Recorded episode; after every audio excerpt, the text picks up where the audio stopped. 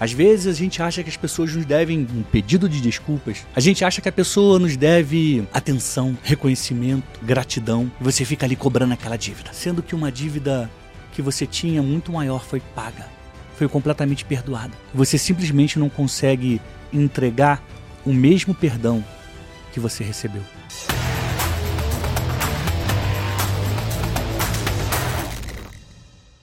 Olá, Flecha, seja muito bem-vinda. Tá começando agora o Pode Comunicar, o podcast que ativa o seu conteúdo. Eu tô na série sobre as parábolas de Jesus e esse é o episódio de número 12. Hoje eu trago uma história que Jesus contou que nos faz refletir muito, nos faz aprender muito e é sobre um tema que, veja só, nem todo mundo está pronto para ouvir. Sempre que eu publico sobre algum assunto nas minhas redes, eu fico monitorando. Isso faz parte do trabalho de quem faz a comunicação digital. Você entender se um vídeo vai bem, por que, que ele vai bem, por que, que ele foi mal. E o assunto central da parábola de hoje é sobre um tema que nem todo mundo recebe bem. E eu vi isso nas minhas redes. Todas as vezes que eu falei sobre esse assunto, sobre esse tema, muitas pessoas não gostaram. A parábola de hoje é sobre o credor incompassivo. E ao estudar, para trazer esse tema para você, eu peguei uma informação que é muito interessante. Aliás, uma, uma coisa que eu incentivo a você, comunicador, comunicadora, você que é uma flecha, é que sempre que você for falar sobre um assunto, você estude bastante sobre ele. Você coloque bastante conhecimento para dentro porque fica mais fácil na hora de falar. Porque se o conhecimento está dentro de você, você não tem outra saída a não ser falar sobre ele. A parábola de hoje está em Mateus 18, 23 até o versículo 35. Eu vou ler em duas versões. A primeira é a King James atualizada e a segunda é a nova versão transformadora. Pega papel e caneta presta atenção. Se você estiver no trânsito, em casa, fazendo faxina, lavando a louça, não vai ter como anotar. Mas guarda a lição dessa parábola no seu coração, porque não foi à toa que Jesus a contou e fez, deu um jeito dela estar registrada na Bíblia. Vamos lá. O versículo 23 diz assim: Portanto, o reino dos céus pode ser comparado a certo rei que decidiu acertar contas com seus servos. Quando teve início o acerto, foi trazido à sua presença um que lhe devia 10 mil talentos. 10 mil talentos. Talento é uma moeda daquela época.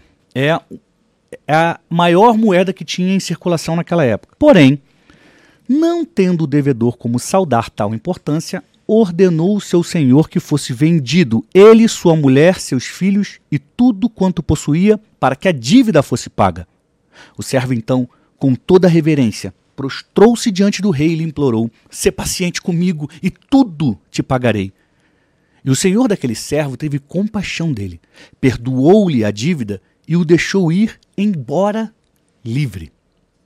Entretanto, saindo aquele servo, encontrou um dos seus conservos, que lhe estava devendo cem denários. Preste atenção nisso ele devia cem denários. Agarrou-o e começou a sufocá-los, bravejando: Paga-me o que me deves. Então o seu conservo, caindo-lhe aos pés, lhe suplicava: Sê paciente comigo e tudo te pagarei. Mas ele não queria acordo. Ao contrário, foi e mandou lançar seu conservo devedor na prisão até que toda a dívida fosse saldada. Quando os demais conservos, companheiros dele, viram o que havia ocorrido, ficaram indignados e foram contar ao rei tudo o que acontecera. Então o rei, chamando aquele servo, lhe disse: Servo perverso, perdoei-te de toda aquela dívida atendendo às tuas súplicas. Não devias tu, da mesma forma, compadecer-te do teu conservo, assim como eu me compadeci de ti? E sentindo-se insultado, o rei entregou aquele servo impiedoso aos carrascos até que ele pagasse toda a dívida. E aí Jesus completa a história dizendo o seguinte: Assim também o meu Pai Celestial vos fará a cada um de vocês, se de todo o coração não perdoardes cada um a seu irmão? Então nós temos aqui uma história interessante. Um rei que tem um servo e esse servo tem um conservo. E tudo que essa parábola fala é sobre perdão de uma dívida. O tema a qual me referi no início desse episódio é o perdão. O perdão nem sempre é aceito por todas as pessoas. Vamos, vamos adiante e vamos ler agora a versão transformadora. Portanto, o reino dos céus pode ser comparado a um senhor que decidiu pôr em dia as contas com os servos que lhe deviam. No decorrer do processo, trouxeram diante dele um servo que lhe devia 60 milhões de moedas. Você vê que aqui na NVT ele já não usa ah, o talento, né, 10 mil talentos, ele fala em 60 milhões de moedas. Uma vez que o homem não tinha como pagar, o Senhor ordenou que ele, sua esposa, seus filhos e todos os seus bens fossem vendidos para quitar a dívida. Ou seja, essa era uma dívida muito alta. No versículo 26 está escrito assim: O homem se curvou diante do Senhor e suplicou: Por favor, tenha paciência comigo e eu pagarei tudo. O Senhor teve compaixão dele, soltou e perdoou-lhe a dívida. No entanto, quando o servo saiu da presença do Senhor, foi procurar outro servo que trabalhava com ele e que lhe devia cem moedas de prata. Agarrou-o pelo pescoço e exigiu que ele pagasse de imediato. O servo se curvou diante dele e suplicou: Tenha paciência comigo e eu pagarei tudo. O credor, porém, não estava disposto a esperar mandou que o homem fosse lançado na prisão até que tivesse pago toda a dívida. Quando os outros servos, companheiros dele, viram isso, ficaram muito tristes. Foram ao Senhor e lhe contaram tudo o que havia acontecido. Então o Senhor chamou o homem cuja dívida ele havia perdoado e disse: Servo mau, eu perdoei sua imensa dívida porque você me implorou. Acaso não devia ter misericórdia do seu companheiro, como tive misericórdia de você? E irado, o Senhor mandou o homem à prisão para ser torturado até que lhe pagasse toda a dívida. E o versículo 35 termina com Jesus dizendo às pessoas que o ouviam: Assim também meu Pai Celestial fará com vocês, caso se recusem a perdoar de coração a seus irmãos. Uau! Essa é uma história. Ela é muito forte ela é fácil de ser compreendida e ela é muito difícil de ser aceita. Mas é exatamente o que nós temos que fazer. Jesus usa aqui o storytelling, ele conta uma história para criar uma lição, para criar um senso comum, para criar uma verdade.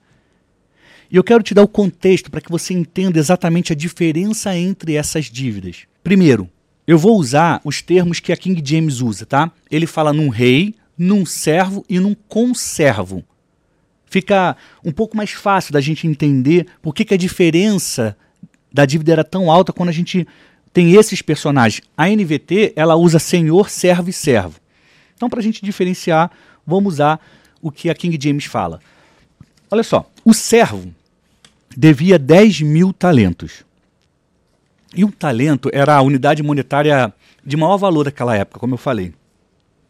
Agora guarda isso. Um talento equivalia a 6 mil denários ou 6 mil dracmas.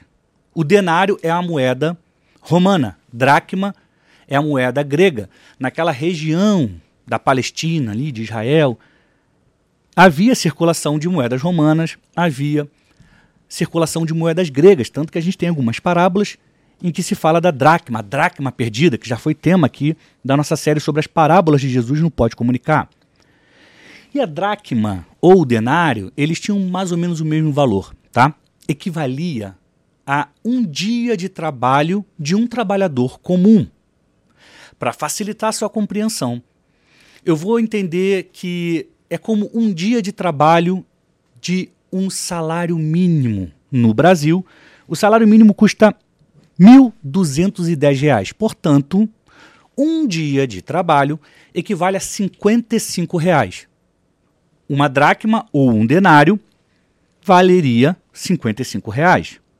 Portanto, um talento, olha só, um talento que equivale a 6 mil dracmas ou 6 mil denários valeria hoje cerca de 333 mil reais. Só que o servo, ele não devia um talento ao rei, ele devia 10 mil talentos ao rei. E esse valor, dentro dessa lógica aqui, equivalente a 3 bilhões e 300 milhões de reais. A dívida do servo com o rei era de 3 bilhões e 300 milhões de reais. Preste atenção nisso, porque essa é uma dívida que muitas pessoas não têm como pagar. É uma dívida muito grande. 3 bilhões e 300 milhões de reais. O outro homem, o conservo, ele devia 100 denários. 100 denários. Se um denário vale 55 reais, dentro da lógica aqui que a gente trouxe do salário mínimo, a dívida de 100 denários equivale a 5.500 reais. Olha isso. Um homem devia 3 bilhões e 300 milhões, o outro devia 5.500 reais. A dívida de um era muito maior do que a outra. Alguns historiadores, pesquisadores da Bíblia, eles acreditam que na figura ilustrativa criada por Jesus, o rei, ele era o supremo, o chefe maior de um grande território, e esse servo era como se fosse o governante de uma província. E os governantes de províncias, eles tinham a responsabilidade de coletar impostos e entregar ao rei. Então acredita-se, dentro de uma leitura, de uma possibilidade para essa história, né, para aproximá-la do, do mundo real, que esse servo era um, um governante que estava devendo impostos e por isso a dívida era muito alta. E esse governador de província tinha um servo que na King James é chamado de conservo. Logo, era um, uma pessoa mais do povo, a dívida dele era menor, não era tão grande quanto a de um governante. Então, pensa nisso. Um rei foi capaz de perdoar uma dívida gigantesca que muitas pessoas sequer podem pagar. Esse homem, inclusive, suplicou. Ele, a mulher, o filho, tudo que ele tinha, ia, ser, ia ficar preso, retido, até que ele pagasse tudo. Ele suplicou, pelo amor de Deus, perdoa a minha dívida. E o rei ficou com compaixão. Falou: tá bom, deixa para lá. A sua dívida está paga. Mas esse mesmo homem não foi capaz de perdoar uma dívida muito menor, uma dívida de 5.500 reais. Parece até loucura, né? Como a gente pode ter perdoado uma dívida de 3 bilhões e não conseguir perdoar uma dívida de 5 mil reais? Não é loucura, porque isso é mais comum do que a gente pensa. Eu quero trazer para você o significado dessa parábola. A gente pode entender que Deus é o rei que perdoa nessa história que Jesus criou, que ele contou, podemos entender que o rei é a figura de Deus, que é quem perdoa uma dívida que não pode ser paga, uma dívida muito alta, que ninguém, por mais que se esforçasse a vida inteira, conseguiria pagar. Então esse rei vai lá e fala: está perdoado. Essa dívida a gente pode entender que é a dívida pelos nossos pecados nós recebemos uma herança de Adão. Alguém precisou pagar esse preço, porque nós mesmos não teríamos condições de pagar, de ser perdoado pela, pelo pecado que a gente comete todo dia, o pecado que a gente vai cometer amanhã. Mas aí Deus mandou seu único filho para morrer na cruz como um cordeiro que não tinha mácula. E esse cordeiro morreu pelos nossos pecados. A gente não precisou fazer nada, a gente contraiu a dívida, mas ele foi lá e pagou. Jesus pagou a nossa dívida. Nós estamos perdoados, graças ao sacrifício de Jesus. Graças à morte e ressurreição de Jesus, a nossa dívida não precisa mais ser paga, porque ele já pagou. E aqui, o servo ou credor incompassivo, que é o nome da parábola, muitas das vezes somos nós. Jesus Deus é o rei que perdoa a dívida. Nós somos o credor incompassivo. Nós temos a dívida perdoada. Mas muitas das vezes a gente não perdoa quem nos ofende. quem se irrita com a gente de forma injusta, quem nos xinga sem qualquer motivo, quem nos trai. É uma dívida muito menor. Mas a gente não consegue perdoar. Mas a gente se esquece, assim como o credor incompassivo, que a nossa dívida muito maior foi paga. Ficou mais claro, né? Agora você consegue imaginar e até se ver nessa situação. Parece loucura ter uma dívida de 3 bilhões perdoada e não conseguir pagar. E não conseguir perdoar uma dívida de 5 mil. Mas quando a gente traz para o real significado, que é que nós tivemos uma dívida impagável perdoada, mas nós não conseguimos perdoar quem nos deve. Às vezes a gente acha que as pessoas nos devem um pedido de desculpas. Às vezes a gente acha que a pessoa nos deve atenção, reconhecimento, gratidão. E a gente fica cobrando, cobrando, cobrando. Vai ter que fazer por mim porque eu fiz por ela. Vai ter que me dar porque eu mereço. Ela tem que ser grata, porque olha o que eu fiz por ela. E você fica ali cobrando aquela dívida, cobrando aquela dívida, cobrando aquela dívida, sendo que uma dívida que você tinha muito maior foi paga, foi completamente perdoada. E você simplesmente não consegue entregar o mesmo perdão que você recebeu. Muitas vezes a gente não consegue entregar 10%, 1%, 0,00001% do perdão que nós recebemos. Infelizmente, essa é a realidade de muitas pessoas. E eu tenho uma certeza que só perdoa quem aprendeu a perdoar. Só perdoa quem aprendeu a perdoar. Muitos de nós vivem de um lado para o outro, acelerado, em busca de resultados, e não para para pensar no que foi feito por nós. Só perdoa quem aprendeu a perdoar. Muitas pessoas, infelizmente, até hoje não entendem o perdão que elas receberam na cruz. Muitas pessoas não entendem o sacrifício que Jesus fez por cada um de nós. E olha só, elas se apresentam como religiosas, colocam a Bíblia debaixo do braço, vão à igreja todo domingo. Por fora, tem uma aparência admirável. Mas pessoas assim são capazes de não perdoar. Pessoas assim receberam um perdão que ninguém poderia pagar. Mas infelizmente não conseguem perdoar. Porque o perdão não tem a ver com a aparência, o perdão tem a ver com o coração. Perdão tem a ver com você entender que se você foi perdoado e ensinado a perdoar, você precisa perdoar.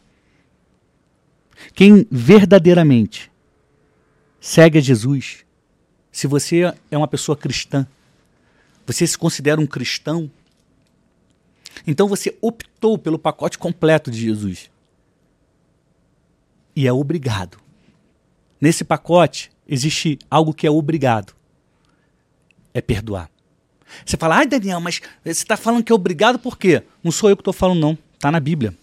Eu vou ler para você aqui o último versículo da, dessa parábola do credor incompassível, versículo 35. Jesus está dizendo: Assim também o meu Pai Celestial vos fará a cada um, se de todo o coração não perdoardes cada um a seu irmão. O que, que ele fará? Versículo anterior, 34. O rei entregou aquele servo impiedoso aos carrascos. Vou ler na versão da NVT. O Senhor mandou o homem à prisão para ser torturado. Assim também meu Pai Celestial fará com vocês, caso se recusem a perdoar de coração a seus irmãos. Então, eu não estou falando de algo que eu estou inventando. Eu não estou fazendo aqui para vocês um discurso duro, bonitinho. Não! Está na Bíblia. O perdão é uma condição. Se a gente não perdoar, Deus não nos perdoa. Se a gente não perdoar, Deus também não vai nos perdoar. É uma obrigação.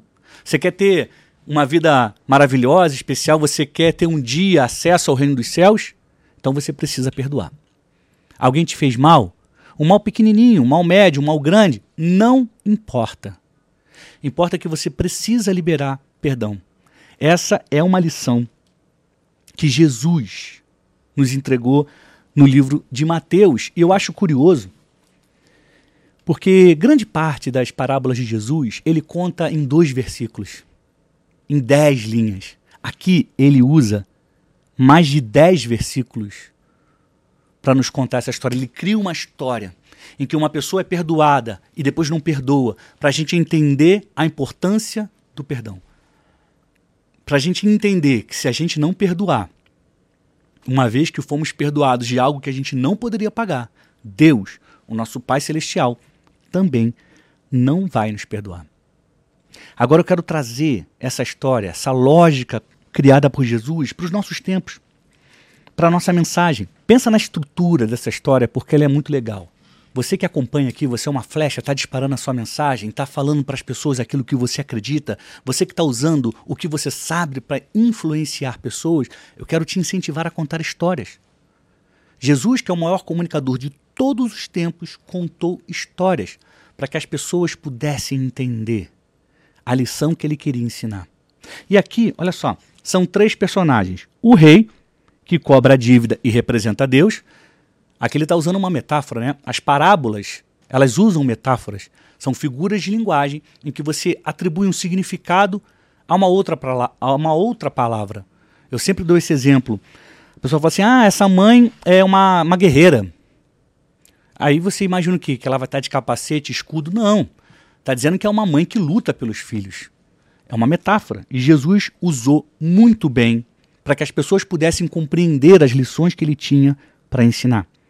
Além do rei, que representa Deus, essa história tem dois servos que tinham o mesmo problema. Olha a estrutura da história que Jesus cria para levar as pessoas a entenderem o poder do perdão.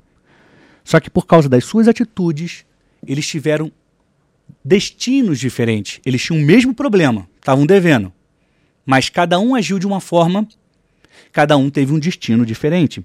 O que não perdoou foi torturado até a morte.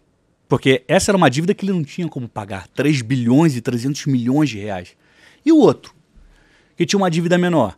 O outro ficou livre, porque o servo, que devia 3 bilhões, foi para a cadeia ser torturado até a morte.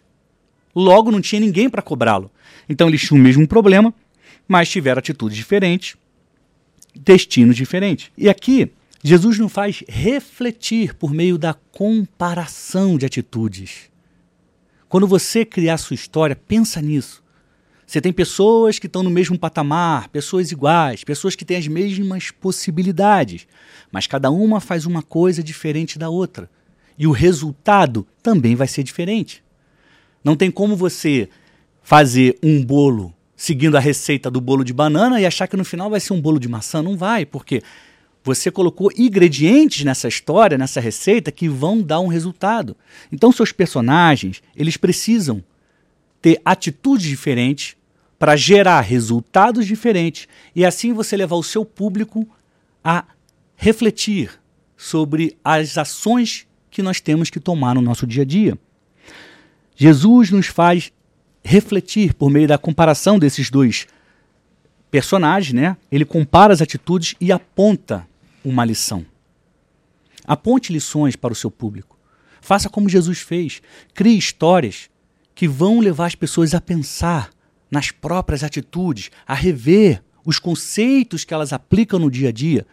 Porque quando a gente para para refletir, a gente identifica onde está o erro, se conserta, não faz de novo e melhora. A sua mensagem, ela pode ajudar a salvar muitas pessoas.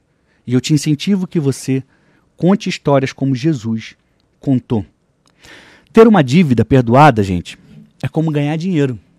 Imagina, você está devendo 10 mil reais a uma pessoa, ela fala: Ah, você tem que me pagar. Você tem duas opções, né? Pede perdão ou você arruma os 10 mil reais. Se você arrumar os 10 mil e pagar, a dívida está perdoada, certo? Agora, se a pessoa, o seu credor, te perdoar, é como se você tivesse pego 10 mil e entregue a ela. Está perdoado. Eu quero que você é, pense agora no conhecimento que você recebeu. O que, que você aprendeu até aqui? Você não pode ensinar isso a alguém? Você não pode transmitir às pessoas aquilo que você sabe? Muitas pessoas pensam assim: quando começam a desenvolver um trabalho na internet. Ah, eu vou entregar um conteúdo legal, mas o meu melhor eu vou colocar no meu curso que é pago, na minha mentoria que é paga. Não existe problema nenhum em você ter um curso, uma mentoria. Eu tenho, recomendo que você tenha também. Só que o meu melhor, eu estou sempre entregando de graça. Eu estou sempre compartilhando com as pessoas. Eu tenho um coração grato, eu aprendi a ter um coração grato. Eu aprendi que é muito cobrado quem muito tem. Isso também está na Bíblia. Quem muito tem vai ser muito cobrado. Então eu te incentivo, se você aprendeu algo, ensine às pessoas. Entregue o conhecimento que você tem. Compartilhe, multiplique. Sabe qual é a lógica disso? Eu tô, eu tô fazendo uma adaptação, tá, gente? A parábola de Jesus é sobre o perdão. Eu estou trazendo essa história para cá, pegando essa lógica de quem recebe algo, como o, o servo recebeu perdão, ele deveria dar perdão. Aí eu pego essa lógica e estou trazendo para o conhecimento. Você aprendeu alguma coisa? Ensine. Sabe por quê? As pessoas que estão à sua volta, quando elas começarem a ser influenciadas na direção certa por você, pela sua mensagem, elas vão melhorar. E assim a gente começa de um em um a mudar o mundo à nossa volta. Então você tem uma grande lição na sua vida? Conte às pessoas, compartilhe o que você sabe, multiplique o seu conhecimento. A sua influência, que é a influência do bem, você é uma flecha. A sua influência precisa ser compartilhada para que mais e mais e mais pessoas aprendam e sejam boas como você é. Guarda isso no teu coração. Recebeu, entregue. Foi perdoado, perdoe. Recebeu, entrega. Foi perdoado, perdoa. Chega de perder tempo, amargurado por não liberar perdão. Chega de perder tempo sem saber o que vai dizer quando você já recebeu o conhecimento. Comece a entregar o seu conhecimento, começa a fazer diferença. Tem muita gente que precisa ouvir aquilo que você tem para dizer. Para de guardar só para você. Para de guardar para o um momento ideal. Ah, não, vai chegar. A hora certa. A hora certa não vai chegar enquanto você não der o primeiro passo. A hora certa é agora. A hora certa é quando alguém bate na sua porta, te pede uma ajuda, você vai lá e ajuda. Essa é a hora de entregar o que você sabe, de fazer aquilo que você aprendeu. Guarda essa mensagem no seu coração e dê o primeiro passo. Você é uma flecha e nasceu para fazer a diferença. Se você gostou do episódio sobre o credor incompassivo, eu peço que você compartilhe esse link com amigos, com amigas, printe a tela, coloca nos seus stories, me marca, eu vou ter prazer em repostar e conversar com você, tá bom? A gente se vê no próximo episódio do Pode Comunicar. Eu te desejo, Flecha, saúde e paz.